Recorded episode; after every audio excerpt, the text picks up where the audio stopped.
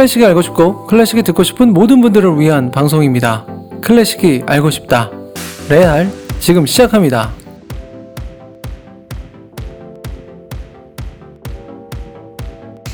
피아니스트 안인모 songwriter 데이브 니어가 여러분과 함께 만들어가는 집단 감성 생태계 클래식이 알고 싶다 레알에 오신 여러분 환영합니다. 오늘 처음 들어오신 분들 환영해요. 구독 버튼 꾹 눌러주시기 바랍니다. 우리 레알러들 또 함께해서 너무 좋습니다. 자 오늘 9월 3일이고요. 우리 클래식이 알고 싶다 만 1년 되는 날입니다. 축하합니다, 아님. 어머나. 어머나. 네. 1년이 됐기 때문에 자 케이크. 음, 아 살쪄요. 네. 좋아요. 케이크 먹으면 살찌니까 우리 네. 레알이 더 살찌기 위해서 먹어야죠. 어, 그럼요.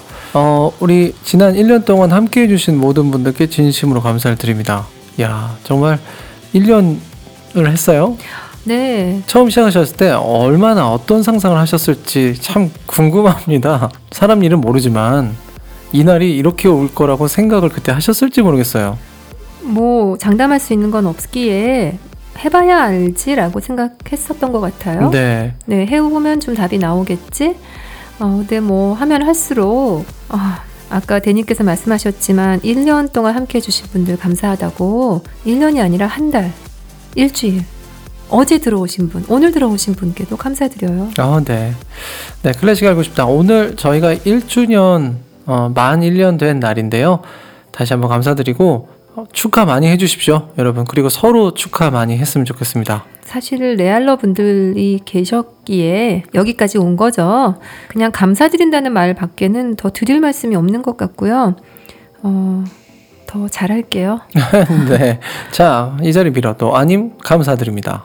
대님 감사합니다. 고맙습니다. 자, 그래요. 오늘 마침 또 저희가 레알 피플 날을 맞아서 이렇게 1년을 당했네요. 1년 저격당했어요. 네, 맞닥뜨린 1년. 여러분, 여러분 감사합니다. 감사합니다.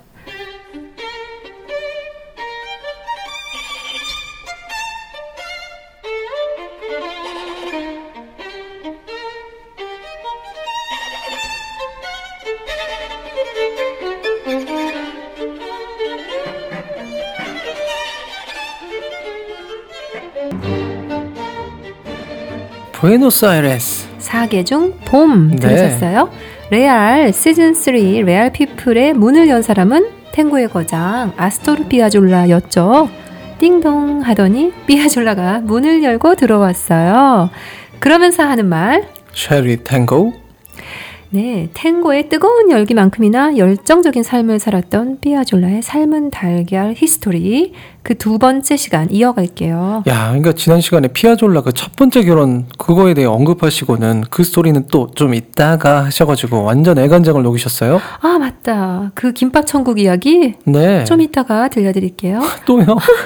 네. 전개상. 네. 네. 피아졸레는 아직도 음, 클래식과 탱고 사이에서 김밥을 먹고 있는데요. 아 그래요? 아직도요? 네, 아직도 고민 중이지만 뭐 드디어 삼각김밥 내려놓게 돼요. 아 드디어. 네, 오늘 피아졸라 2편에서는 흐르지 않는 물은 썩는다는 이념 아래 정체돼 있던 탱고를 놀랍게 변화시킨 혁신가 피아졸라 그리고 인간 피아졸라의 이야기들을 들려드릴게요. 어, 저는 인간 피아졸라의 모습 특히 기대가 되네요. 네, 오늘도 시작해 볼까요? 쉐리 탱고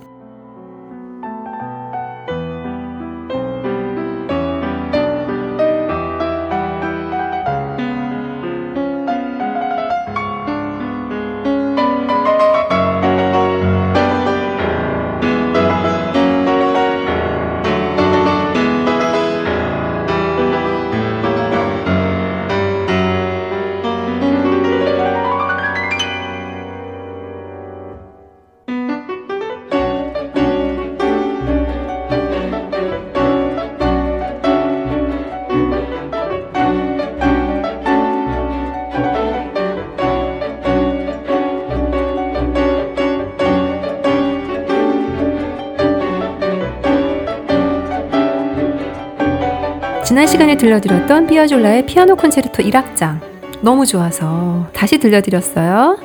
오늘 피아졸라의 두 번째 시간은 아르헨티나의 세 가지 전설 중 하나로 시작해요. 뭐였죠, 대님? 마라도나 있었고요. 에바 페론 그리고 탱고 작곡가 가르델 네. 자, 탱고의 고향인 보카에는 바로 마라도나의 축구팀인 보카 주니어스가 있죠. 피아졸라는 보카 주니어스의 클럽을 위한 카니발, 즉 축제에 자신의 이 작품을 선보이는데요.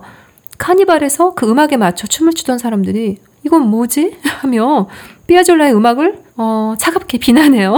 여기가 콜론 극장이야? 아, 아니, 이게 무슨 뜻이에요? 음, 그러니까 아르헨티나는 겨울이 여름이잖아요. 네. 유럽의 음악가들이 겨울이 되면 이 보카의 콜론 극장에 와서 많은 클래식 공연을 하고 있었죠. 그러다 보니 그 콜론 극장에서는 자주 스트라빈스키나 바르톡의 음악, 즉 클래식 음악이 연주된 건데요. 보카 주니어스의 춤추는 클럽에서 이런 음악이 들렸으니 여기가 콜론 극장이야? 라는 비난을 받은 거죠. 네. 지난 시간 피아졸라는 당대 최고의 탱고 악단인 트로일로 악단을 뛰쳐나왔다고 말씀드렸죠. 맞아요. 진상 관객들 때문이라고 그러셨죠? 네, 그리고 뭐 너무 많은 편곡일을 시켰기 때문이었죠. 네. 그로부터 2년 후에 피아졸라는 자신의 악단을 결성해요. 아, 트로일로가 마음에 안 들어서 내가 직접 차린 악단? 아니고요. 아니고. 아스토르 피아졸라의 Orquesta Típica예요. 아, 제목 틀렸네요. 오케스트라 Típica. 어, 이건 무슨 뜻입니까?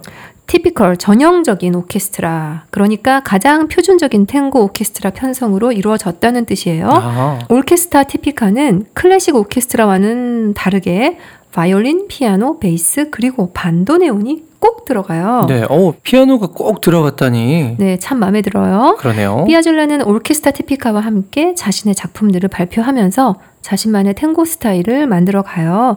그리고 1946년 피아졸라 자신이 이게 나의 첫 탱고다. 라고 선언한 엘 데스반데를 발표해요.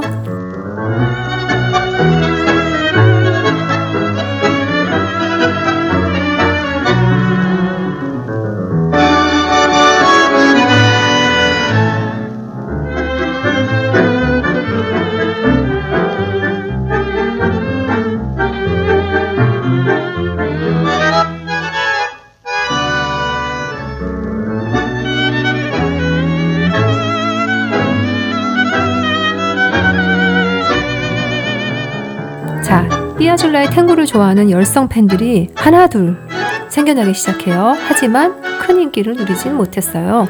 사실 이 밴드와 함께 하면서는 좋은 때보다 힘든 때가 더 많았대요. 당시 아르헨티나를 후안 페론이 독재하면서 예술가들에게도 정치적인 압박이 들어오기 시작했는데요. 네. 피아졸라는 반 페론주의자였던 자신의 의지와는 상관없이 페론을 찬양하는 페론 찬가 등을 연주해야 했거든요. 와, 그거 진짜 얼마나 싫었을까요? 네.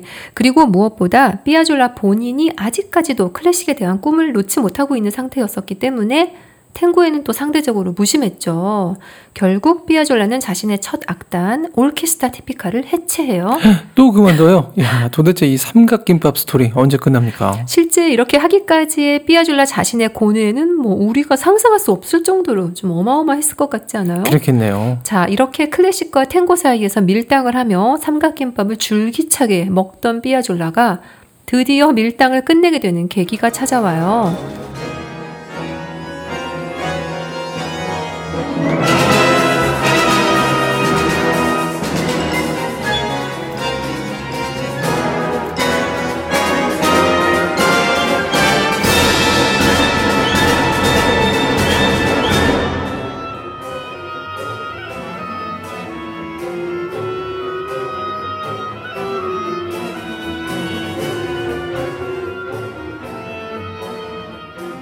(1951년) 피아졸라가 (30대) 초반에 작곡한 부에노스아이레스 교향곡의 1악장 모데라토를 들으셨어요 빰빰빠 하는 그 탱고 리듬 계속 들리셨을 텐데요. 피아졸라 자신은 마음의 결정을 하고 클래식을 표방했지만 피아졸라의 몸과 의식에 이미 배워버린 탱고의 느낌 고스란히 남아있죠?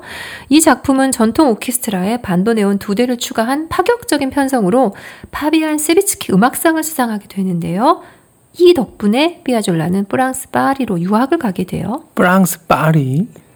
Et le ciel de Paris a son secret pour lui. Depuis vingt siècles, il était pris de notre île Saint-Louis. 자, 드디어 올 것이 왔어요. 피아졸라의 프랑스 파리 유학은 아주 아주 중요해요. 삐아졸라가 삼각김밥을 먹다 그냥 내던져 버리게 되거든요. 아, 그래요? 클래식과 탱고 사이에서 골머리를 앓고 방황에 방황을 거듭하던 삐아졸라는 파리에서 바로 이분을 만나면서 탱고에 대한 자신의 사명을 깨닫게 되죠. 오, 바로 이분 누군가요? 바로 프랑스의 위대한 음악 교육자 나디아 블랑제예요. 어, 나디아 블랑제요.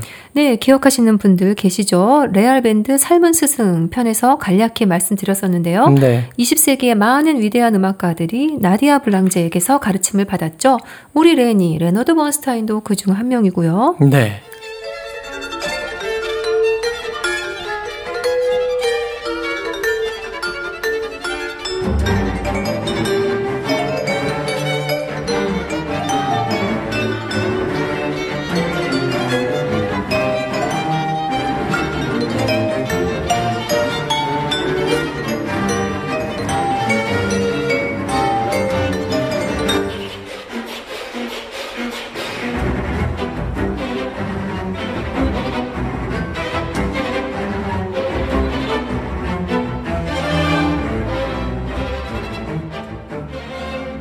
기돈 크레머의 크레머라타 발티카 악단의 연주로 유명한 삐아졸라의 푸가 이 미스테리오 신비한 푸가를 듣고 계세요. 아, 이거 너무 좋은데요? 네, 당시 블랑제 선생은 60대였고 뭐 이미 아주 유명한 선생이었죠. 그러니 삐아졸라는 그 앞에서 어머 기죽어 벌벌 떨고 있었겠죠. 네네. 이 둘의 사진만 봐도 정말 약간 쫄아 있는 삐아졸라의 모습을 볼 수 있어요. 그래요? 제가 갤러리에 공유할게요. 좋습니다. 삐아졸라의 수십 곡의 악보를 살펴본 블랑제는 아주 아주 충격적인 말을 해요. 어? 뭐라고 했는데요? 자, 삐아졸라와 블랑제예요. 여기엔 스트라빈스키도 있고 라벨도 있어. 하지만 안타깝게도 삐아졸라는 없네. 네? 지금까지 넌 어떤 음악을 주로 썼니? 아, 저, 저요? 아, 저 실은 탱고예요. 탱고? 좋지. 한번 연주해 보겠니? 네, 사실 삐아졸라는 마지못해 하는 수 없이 탱고라고 대답을 한 거였는데요. 네. 삐아졸라는 생활고를 위해 카바레 등에서 탱고를 어쩔 수 없이 연주해 왔음을 고백하게 됐고 블랑제 선생 앞에서 탱고를 연주하죠. 아니, 그렇게 진절머리 내던 탱고인데. 네, 파리에까지 와서도 탱고를 연주하라니 뭐 좀 기가 막혔겠죠? 네. 그런데 피아졸라의 탱고 연주를 듣던 블랑제가 갑자기 외쳐요. 응, 좋아. 탱고에 피아졸라가 있네. 탱고가 너의 길이야. 지, 진짜요?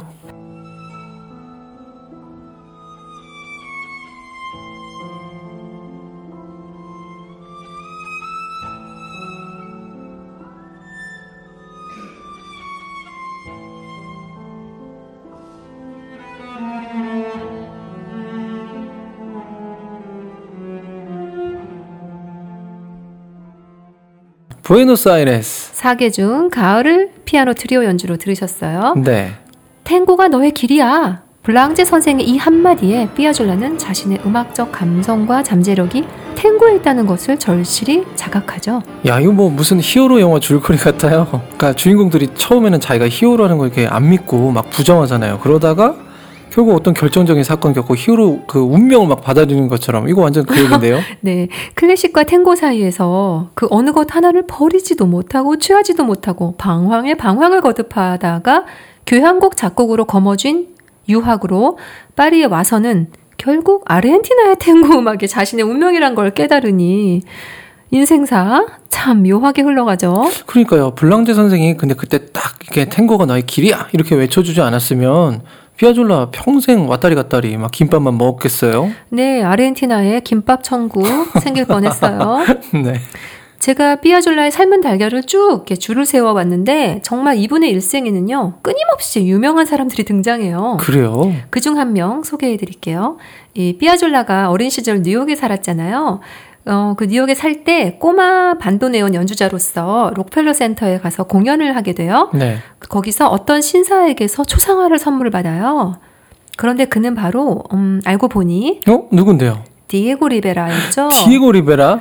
디에고는 멕시코를 대표하는 화가면서 프리다 칼로의 남편이죠. 와, 대단하네요. 재밌네요. 네, 그리고 유명인의 이름은 계속 나와요.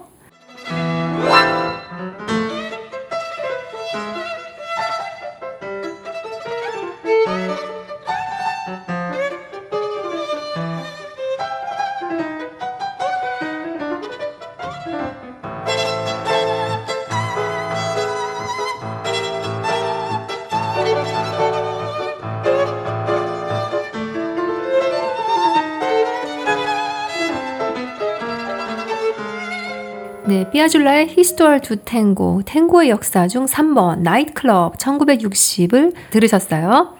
자, 파리에서 블랑제 선생으로부터 2년간 배운 후 다시 부에노스아이레스로 돌아온 비아졸라. 이전과는 완전히 다른 마음과 다른 사람이 되었어요. 먼저 부에노스아이레스 8중주단을 결성해요. 그리고 이 밴드를 통해 새로운 탱고라는 뜻의 Nuevo Tango를 선보이죠. 어, Nuevo Tango. 정확하게는 어떤 탱고를 말하는 거예요? 어, 삐아졸라가 제시했던 Nuevo Tango, 즉 new 탱고, 새로운 탱고는 탱고의 아버지 아르헨티나의 전설인 칼로스 가르델이 추구하던 전통적인 탱고와는 좀 달랐죠. 탱고라는 게 원래 춤 음악이지만 삐아졸라는 춤을 위한 탱고가 아닌 귀를 위한 탱고를 원했어요. 아, 그러니까 쉽게 말하면 음악회에서 탱고 춤이 없어도 감상할 수 있는 그런 음악이 되기를 원했던 거네요. 그렇죠. 그리고 삐아졸라는 탱고에 자신이 그토록 사랑했던 클래식과 재즈를 접목시켜 자신만의 독특한 색깔을 만들어내게 돼요. 클래식과 재즈, 탱고 사이에서 방황하다가 결국 탱고를 취했고 클래식과 재즈도 녹여낸 거죠. 결국은 다 합쳐버렸네요. 네, 그런 셈이죠. 네. 피아졸라는 클래식의 대위법과 재즈 화성, 이 양 날개를 다 거머쥐고 있었죠. 어. 탱고를 들으면 아름다움, 기쁨에 뭐 슬픔, 분노, 환희와 열정 등 인간의 다양한 감정들이 느껴지잖아요. 네, 진짜 탱고는 뷔페 같네요. 네. 또 거기에는 아르헨티나가 겪은 역사적 배경도 좀 있더라고요.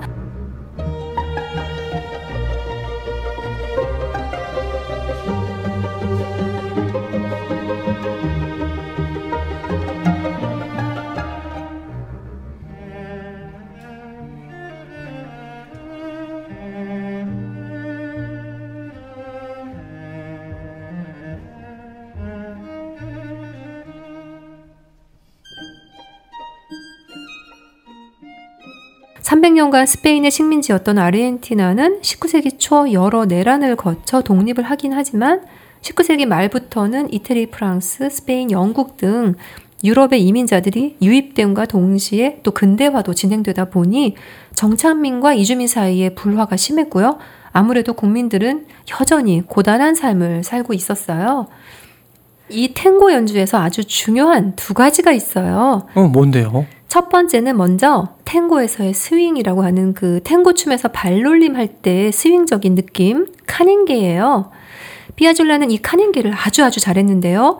어, 그리고 또 탱고의 중요한 또 하나 요소는 탱고에서 느껴지는 거친, 터프하고 위협적인 느낌의 까모라, 즉 싸우는 듯한 표현인데요.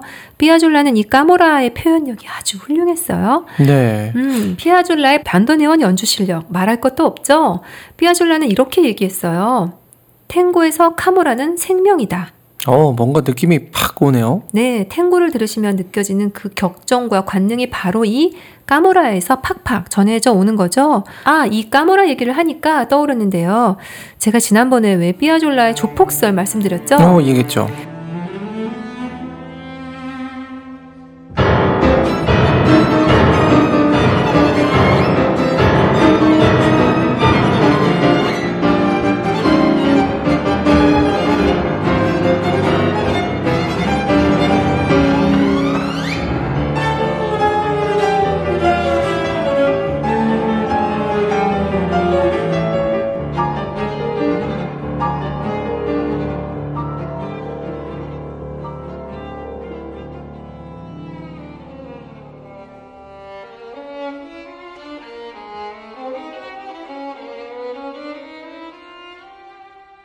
네, 이 삐아졸라에게서 이탈리아노의 피가 흐르잖아요. 네. 아버지 쪽은 이태리 남부고 엄마 쪽은 토스카나 쪽. 아르헨티나에서 태어나서 뉴욕에서 어린 시절을 이제 보냈잖아요. 네. 그 뉴욕에 그 이태리 이민자들이 모여 사는 리틀 이태리에서 삐아졸라는 마피아 갱단의 똘만이었어요. 똘만이요? 네, 조폭 썰이 아니죠. 네. 조폭이에요. 조폭, 네. 조폭이네요. 아, 어떡하지? 네, 삐아졸라의 별명이 왼손잡이였다는데요. 심지어 체육관에서 주먹을 좀 자랑하다가 유명한 마피아인 제이크 라모타에게 한 방 먹힌 적도 있대요. 진짜요. 피아졸라, 와, 진짜 터프하고 거친 남자였군요. 조폭설 나올만 하죠. 나올만 하네요. 아, 그리고 팔중주 밴드의 단원으로 어, 일렉 기타, 연주자를 정식 단원으로 뽑아서 좀 충격을 안겼는데요. 이게 아르헨티나 국민들에게 정말 잘 받아들여지지가 않았나 봐요. 음, 음. 전통적인 탱고와 너무 다르다. 삐아줄라가 국민음악 탱고를 훼손한다면서 오히려 100만 안티팬을 형- 양성했어요. 오. 어느 정도였냐면 택시 기사가 삐아줄라의 탑승을 거부할 정도였대요. 야, 그래도 알아볼 정도로 유명했네요. 네. 가르델이 뭐 워낙 아르헨티나의 영웅이다 보니까 안티가 진짜 많았겠어요.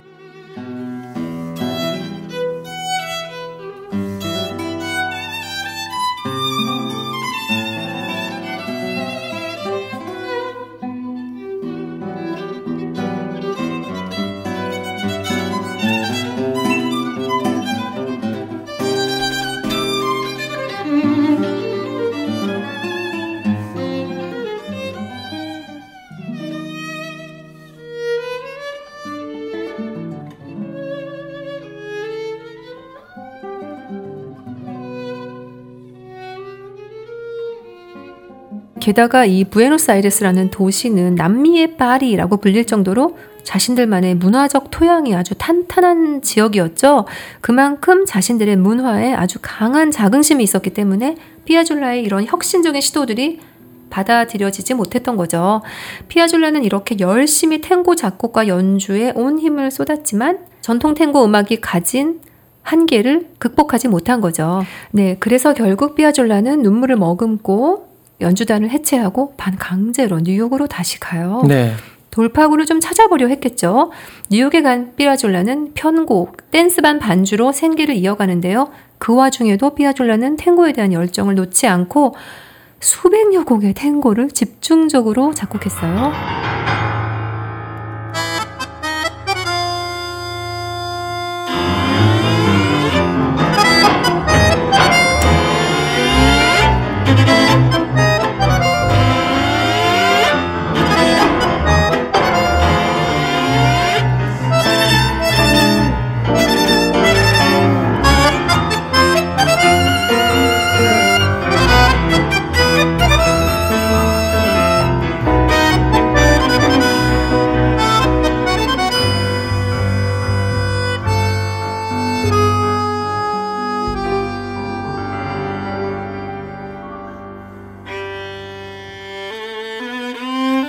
김연아 선수가 소치 올림픽 프리스케이팅 프로그램에서 사용하면서 유명해진 곡 Adiós Nonino 안녕 노니노 안녕 할아버지였어요. 야, 이거 뭐 정말 잊지 못할 무대였죠. 그, 김연아 선수의 마지막 올림픽 무대였잖아요.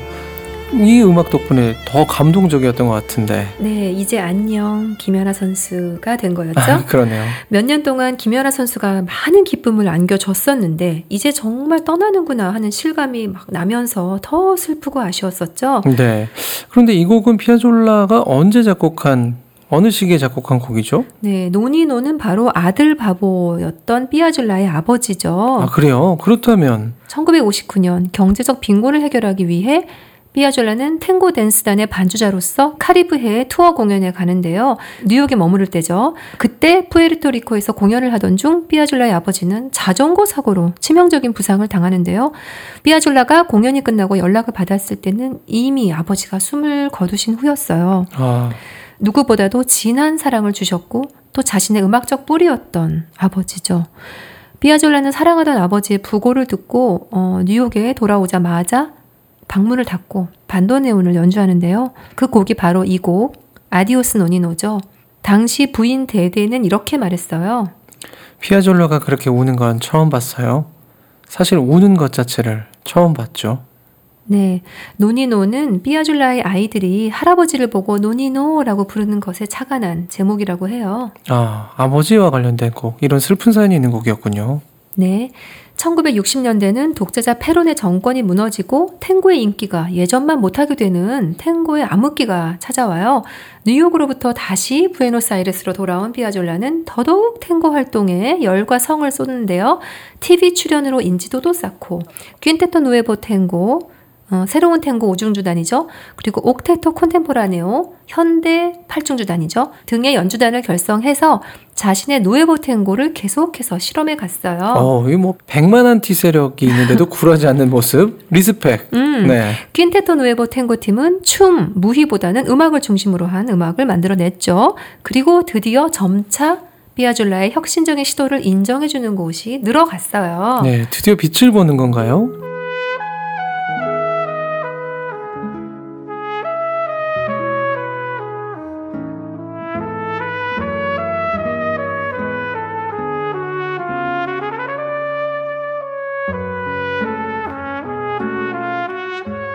피아졸라는 1965년 드디어 첫 전성기를 맞아요.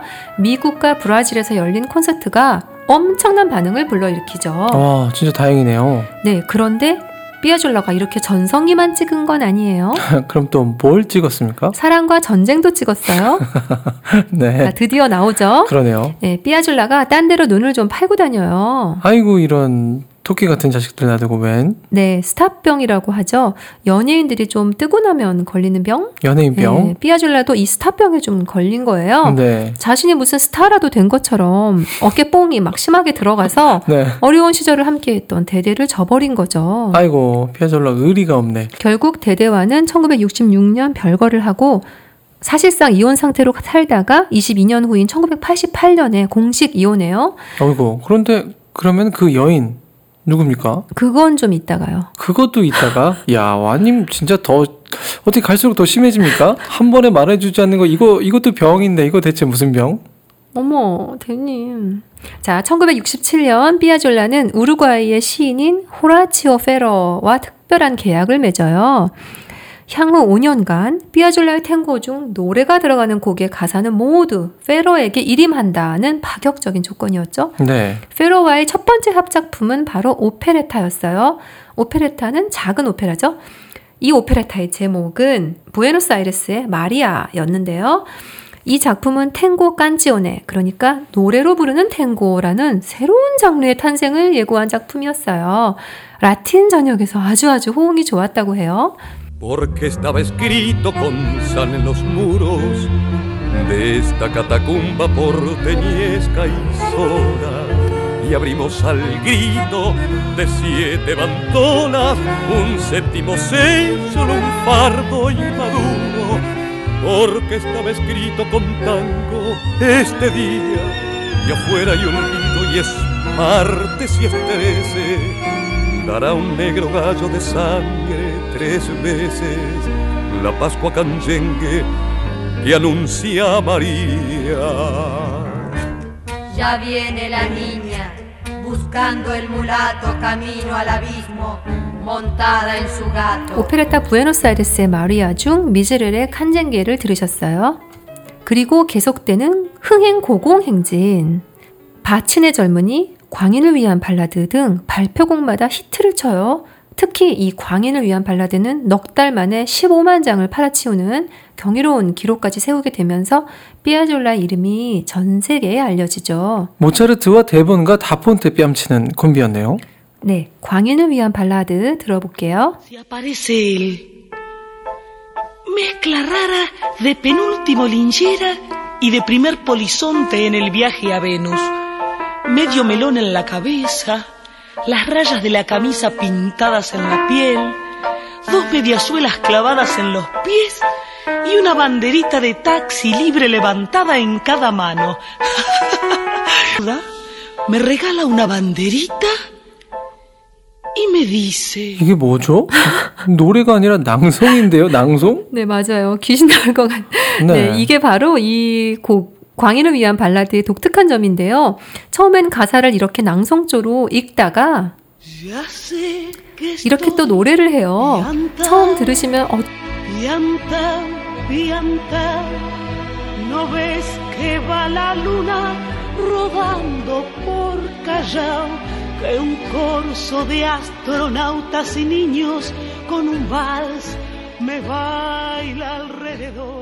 이렇게 또 노래를 해요. 처음 들으시면 어, 좀 난해하다고 느껴질 수 있어요. 광인을 위한 발라드의 가사는 제목에서도 알 수 있듯이 나는 미쳤어요. 그래요. 당신을 향한 사랑에 미쳤어요. 예, 난 미쳤어. 그거 어디서 많이 들어보셨죠? 비슷한 가사들 많잖아요. 어, 많이 있죠. 자, 1969년 이 노래는 부에노스아이레스의 거리를 강타합니다. 강타. 거리를 걸어가면 남녀노소 모두가 이 노래를 흥얼거렸다고 해요. 히트곡이죠. 야, 가사 알면 더 빠져들 수도 있을 것 같아요. 근데 일단 가수 목소리가 야, 진짜 매력적인데요. 그렇죠. 네, 이 노래가 이토록 성공한 비결에는 바로 이 매력적인 섹시한 목소리의 가수 아멜리타 바알타의 공이 컸는데요. 그녀 덕분에 삐아졸라가 전성기를 맞이할 수 있었다고 말할 정도로 아멜리타 바알타는 놀라운 가창력과 표현력으로 삐아졸라의 곡들에 엄청난 생명력을 불어넣어 주었죠. 네. 음, 그런데 스토리는 여기서만 그치지 않아요. 아멜리타 발타르는 삐아졸라의 뮤즈 그 이상을 넘어 각별한 사이가 되죠. 어, 음, 아멜리타가 바로 삐아졸라의 그녀, 사랑이었죠. 그렇군요. 아멜리타는 재밌고 생기 넘치면서도 대단한 내면을 가진 여인이었다고 하는데요. 삐아졸라가 데데와의 사이에서 낳은 자식들과도 사이좋게 지낼 정도였다고 하니 그 매력이 뭐 얼마나 대단했을까요? 야, 호연지기 쩔어요.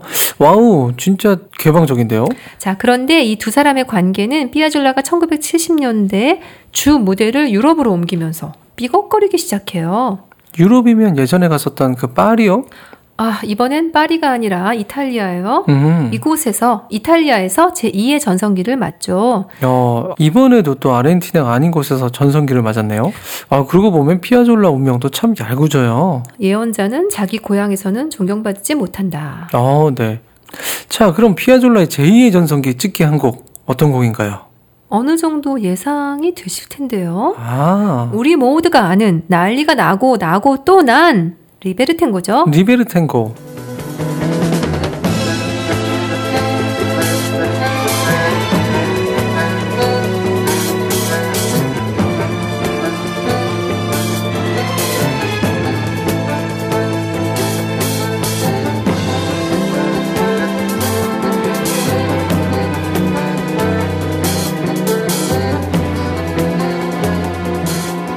1973년 삐아졸라가 이탈리아 로마에 머무르면서 짧게 짧게 작곡한 곡들이 있어요. 이 곡들을 1974년에 Libertango라는 앨범으로 발표하죠. 지금 들으셨죠? 이 앨범에는 Libertango를 포함해서 8개의 짧은 곡들이 묶여 있는데요. 그중 첫 번째 곡이 Libertango고요. 그 밖에 Violentango, violento, 격정적인 탱고란 뜻이고요. Tristango는 우울한 triste, 우울한 탱고고요. 네. Amelitango는 연인 아멜리아 발타르 탱고죠. 그리고 이 앨범의 네 번째 곡은 Adiós Nonino예요. 아, 이 앨범의 여덟 곡 중에서 Novitango를 들어볼까요? 노비요? 노비들이 추는 탱고인가요? Novitango는 Nuevo Tango와 같은 뜻인 new 탱고예요. 새로운 탱고. 아, 제가 데, 이 곡이 좀 좋아서 들려드려요. 데님이 무식하다고 한다.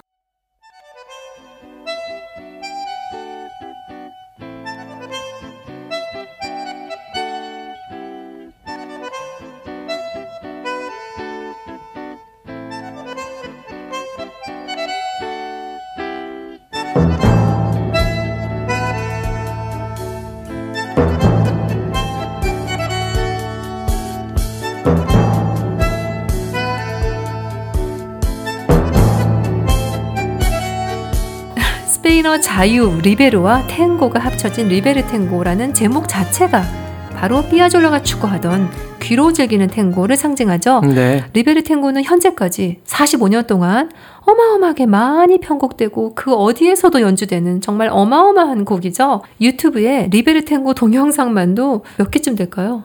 어, 만 개? 진짜 10만 개? 많겠죠. 네. 한 곡의 영상이 10만 개 이상이라 그러면 웬만한 클래식 음악보다도 더 많은 숫자라고 볼 수 있어요. 그러게요. 도대체 왜 Libertango는 인기가 이렇게 좋은 걸까요?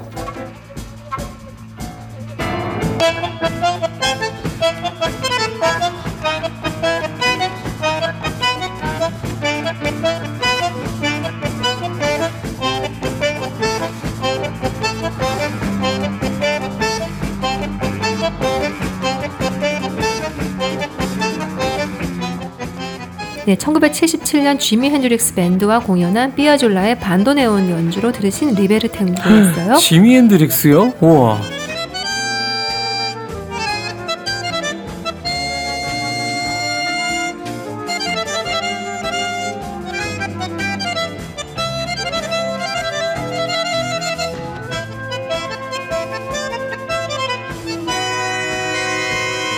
지미 핸드릭스 못지않게 피아졸라의 반도네온 연주도 진짜 현란한데요. 그렇죠. 삐아졸라의 연주를 실제로 본 사람들은 이렇게 말했대요. 그가 연주하는 뒷모습을 보면 마치 장어가 꿈틀대는 것 같다. 장어라뇨. 네, 때로는 용을 잡아당기듯이 뭐 마술사가 카드를 자랑하듯이 야. 이런 표현들도 있었어요. 심상치 않은 표현들인데요. 머릿속에 막 상상은 됩니다. 막 되죠? 이렇게 네, 반도네온 이렇게 하면 마술사가 음. 막 카드를 막 네네, 손으로 하는 것처럼. 카드놀이 하듯이 그만큼 온몸으로 자신의 감정을 표현했다는 거죠. 네. 삐아졸라는 한 번 연주를 하고 나면 뭐 온몸이 흠뻑 젖어서 공연 한 번에 살이 쪽쪽 빠졌대요. 반도네온 다이어트. 음. 네, 다이어트가 뭐 따로 필요 없었겠군요. 네, 그리고 삐아졸라는 왼손잡이라서 왼손 힘이 특히 셌다고 하는데요. 그래서인지 삐아졸라가 한 대의 반도네온을 연주할 때는 마치 네 대의 반도네온을 연주하는 효과가 났대요. 네, 큰 소리가 났나 봐요. 음, 네, 수십 년을 반도네온 단추들을 누르느라 나중에는 삐아졸라의 손가락들이 뒤틀리고 변형이 됐다는데요. 어, 손가락마저 반도네온에 맞춰진 피아졸라네요. 네, 삐아졸라의 평생 소원은 무대에서 반도네온을 연주하다 죽는 것이었대요. 와, 멋집니다. 네, 삐아졸라는 자신만의 반도네온 연주 스타일을 만들어내기도 했는데요. 그래요? 뭔가 독특한 걸 만들어냈나 보죠? 네, 보통 반도네온은 앉아서 연주하는데요. 삐아졸라는 의자에 한 발을 올려놓고 서서 연주했죠. 야, 앉아서 연주하는 게 훨씬 편할 것 같은데 왜 굳이 서서 연주했죠? 네, 서서 연주해야 연주자의 시야가 높아져서 이 청중의 반응을 더 잘 살필 수 있고 그러다 보니 더욱 소통하는 느낌이 들어서 그랬다고 해요. 그러면 아님도 관객과의 소통을 위해서 우리 서서 피아노를 한번 연주해 보시면 어떻습니까? 아, 네?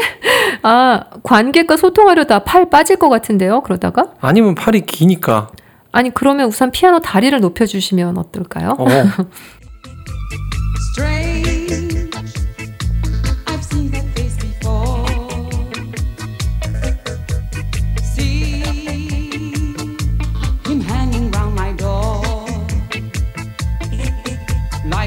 아, 이 노래. 지금 들어보니 리베르 탱고네요. 네, 자마이카 출신의 가수 그레이스 존스가 부른 I've Seen That Face Before죠. 예전에 많이 들었던 것 같아요.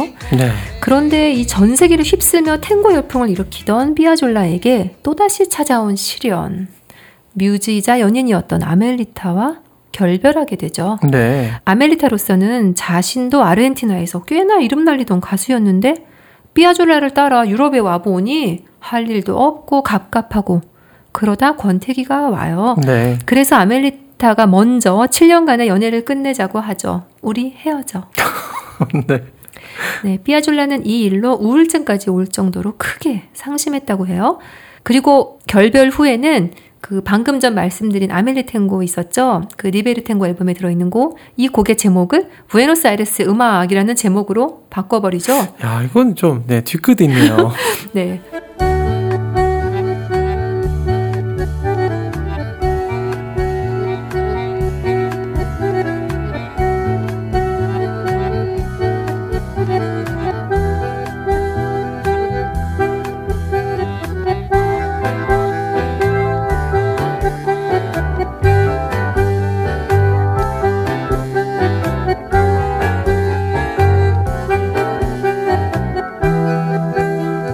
어, 소리가 굉장히 따뜻하고 부드럽네요.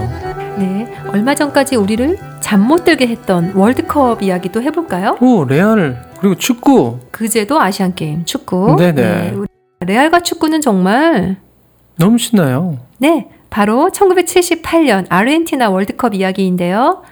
어? 그때 그럼 아르헨티나가 우승했습니까? 대님이 태어나지 않아서 모르시죠? 그때 아르헨티나가 우승했어요. 네. 피아졸라도 이 세계인의 축제에 가만히 있지 않았는데요. 이 월드컵을 위한 작품들을 열심히 작곡했죠. 그런데 이 아르헨티나 월드컵이 폭력적인 경기 내용과 심판의 불공정 판정 의혹, 그리고 아르헨티나 군부의 정치적인 목적에 이용이 되었다는 비판 등등 뭐 마냥 기뻐하고 기념하기에는 찝찝한 월드컵으로 남게 돼서 머쓱하게도 나중에 작품들의 제목을 모두 바꿨다고 해요. 음, 네. 네, 그리고 1980년대에 들어서면서 삐아졸라도 어느덧 환갑이 넘어요. 이때는 주로 영미권을 중심으로 활동했어요. 어, 이쯤 되면 삐아졸라한테 역마살 좀 붙어 있는 것 같지 않나요? 어, 그러니까요. 정말 쉬지 않고 전 세계를 돌아다니시네요. 네, 정말 정작 아르헨티나엔 붙어 있질 않아요. 음. 이 시기 삐아졸라는 러시아 출신의 최고의 첼리스트 무스티슬라프 로스트로포비치에게 곡을 헌정하는데요. 바로 그랜드 탱고죠. 르그랑 탱고예요. 네, 어, 첼로와 탱고의 만남이라니. 야, 그러고 보니까 진짜 유명한 사람 또 나왔어요. 네.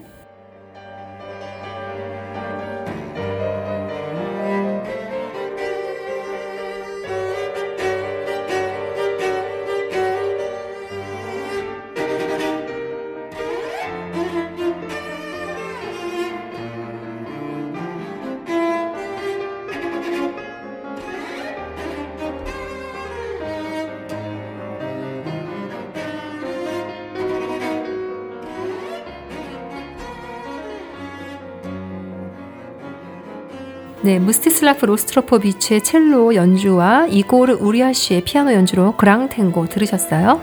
이 곡은 첼로 소나타 형식으로 작곡이 됐지만 아주 깊이 있는 내용과 이 테크닉적 스케일로 봤을 때 거의 첼로 콘체르토에 가까운 명작 중 명작이죠. 그런데 로스트로포비치는 처음 피아졸라로부터 이 곡을 받고는 그냥 서랍 속에 넣어놓고 쳐다보지도 않았대요. 그러다가 나중에 어, 자신의 독주회를 준비하면서 이 곡을 한번 이렇게 연주를 해봤는데 그때서야 이게 엄청난 곡이란 걸 알게 된 거예요. 어, 그리고 더 놀라운 건요. 로스트로포비치는 이 그랑 탱고의 탱고 리듬을 배우기 위해서 삐아졸라를 직접 찾아가요. 그런데 이 엄청난 두 거장의 첫 리허설을 옆에서 떡하니 지켜보는 한 사람이 있었죠. 이 한 사람이 누구냐면요. 바로 다음 레알 피플이에요. 와, 이거 다음 피플 떡밥을 이렇게 또 던져주시나요? 야, 누굽니까?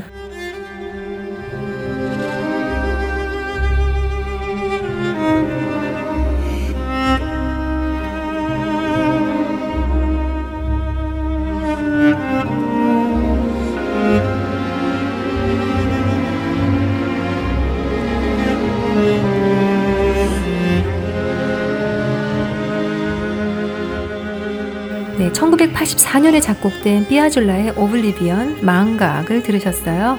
이 곡은 재즈나 락 음악의 영향을 전혀 받지 않은 순수 탱고 작곡법으로 만들어졌죠. 네, 어, 멜로디가 진짜 애절하면서도 우아하네요. 비아졸라의 곡들을 쭉 듣다 보니까요, 그의 음악이 가슴에 이렇게 직접 호소하는 느낌이 들어요. 네, 가슴을 정말 뜨겁게 울리죠. 탱고라는 장르가 또 그렇고 삐아졸라 성격도 그랬던 것 같아요. 말이 나왔으니까 삐아졸라 성격은 어땠는지 좀 더 말해주세요. 이거 뭐 자꾸 삐아졸라 족폭설만 남겠어요, 이러다. 네, 삐아졸라가 정말 확실히 화끈한 남자긴 했어요. 삐아졸라는 손이 굉장히 빨라서 주먹이? 주먹 말고 펜을 잡은 손이 엄청 빨랐대요. 네. 삐아졸라는 카페에서 커피 한 잔 마시면서 편곡 한 곡을 후딱 끝냈대요. 어, 또 삐아졸라는 시간을 굉장히 철저히 지키는 사람이었다는데요.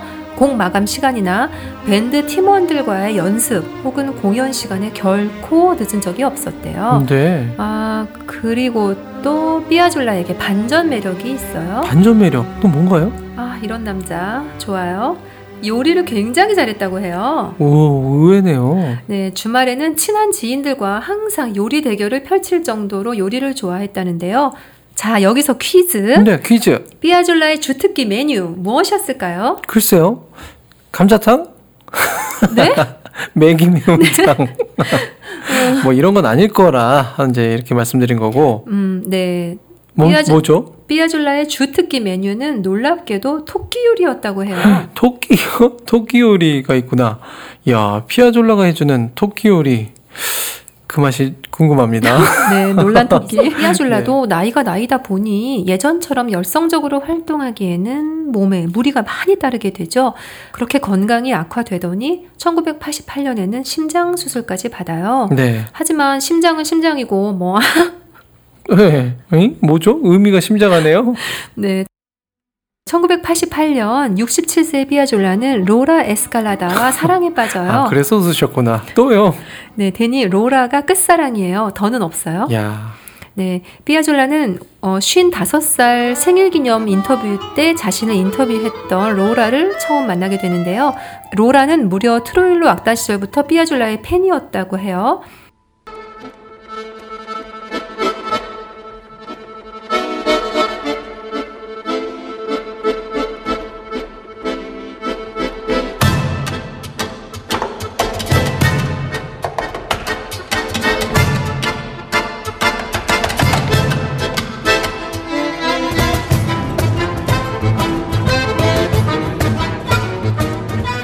이렇게 로라와 사랑에 빠지게 되죠. 야, 뭐 흔히 말하는 성공한 덕후. 네, 로라는 삐아졸라가 세상을 떠날 때까지 그의 곁을 지켰던 어, 삐아졸라를 가장 잘 달래주었던 여인이었다고 하네요. 로라의 사진도 갤러리에 올려드려요. 그리고 2년 후인 1990년 7월 생애 마지막 공연이 될지 전혀 모른 채 그리스 아테네에서 공연을 한 삐아졸라는 8월에 갑자기 뇌출혈로 쓰러지고 아르헨티나로 돌아가서 투병 생활을 해요. 네. 그렇지만 뇌출혈의 후유증으로 마비 증상과 폐렴, 장출혈 등이 겹치면서 1992년 7월 4일 삐아졸라는 삶은 달걀의 끝사랑인 로라가 지켜보는 가운데 71세의 나이로 세상을 떠납니다. 그는 부에노스아이레스의 평화공원 묘지에서 잠자고 있어요.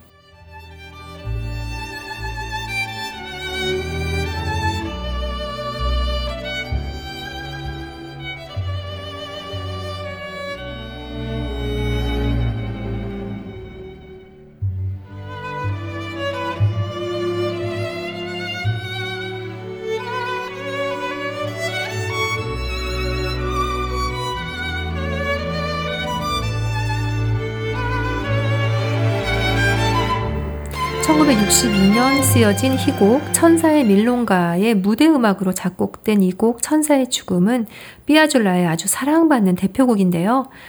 이 희곡에 나오는 천사는 부에노스아이레스의 빈민들의 마음을 치유하는 천사인데요. 음, 뭐 제 생각인데요. 그 천사는 아마도 결국 삐아졸라가 아니었을까요? 어, 그런 의미일 수 있겠네요.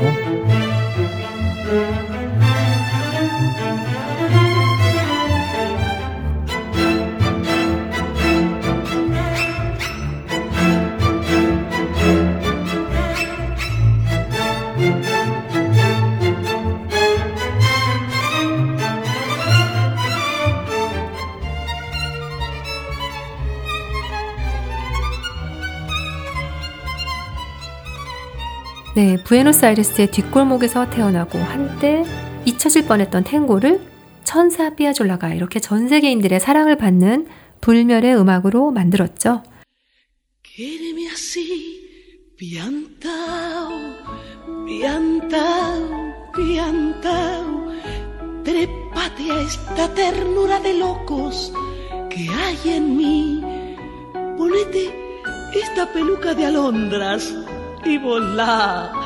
Volá conmigo ya. Vení, volá, vení. Quéreme así piantao, piantao, piantao.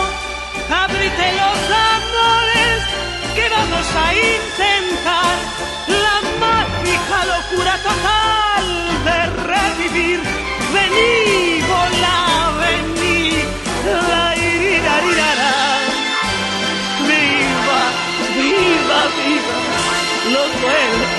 y loca yo.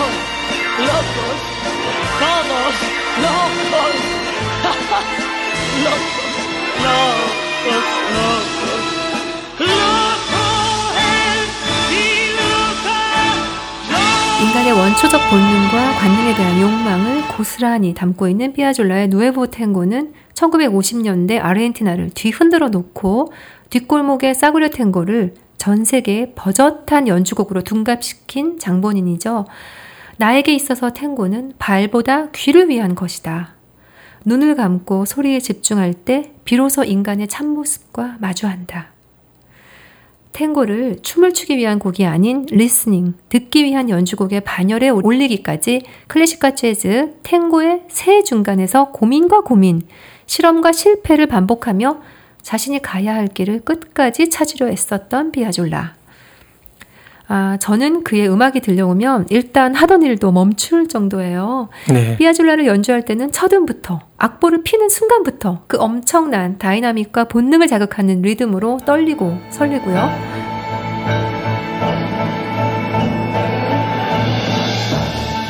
청중에게도 연주자에게도 떨칠 수 없는 희열감 그리고 중독증까지 선사하는 탱고의 황제, 탱고의 전설. 피아줄라면 탱고, 탱고면 피아줄라. 이 피아줄라의 탱고 덕분에 우리는 영화와 콘서트 무대 또 각종 매체에서 그를 만나고 그를 느낍니다. 전통 탱고에서 벗어난 자유로운 피아줄라만의 탱고, 리베르 탱고처럼 남이 안 하는 나만의 그 무엇을 찾아 나의 하나뿐인 삶, 인생을 소박하더라도 나만의 것으로 만들어 보고 싶다는 생각이 간절하네요. 고마워요, 피아줄라.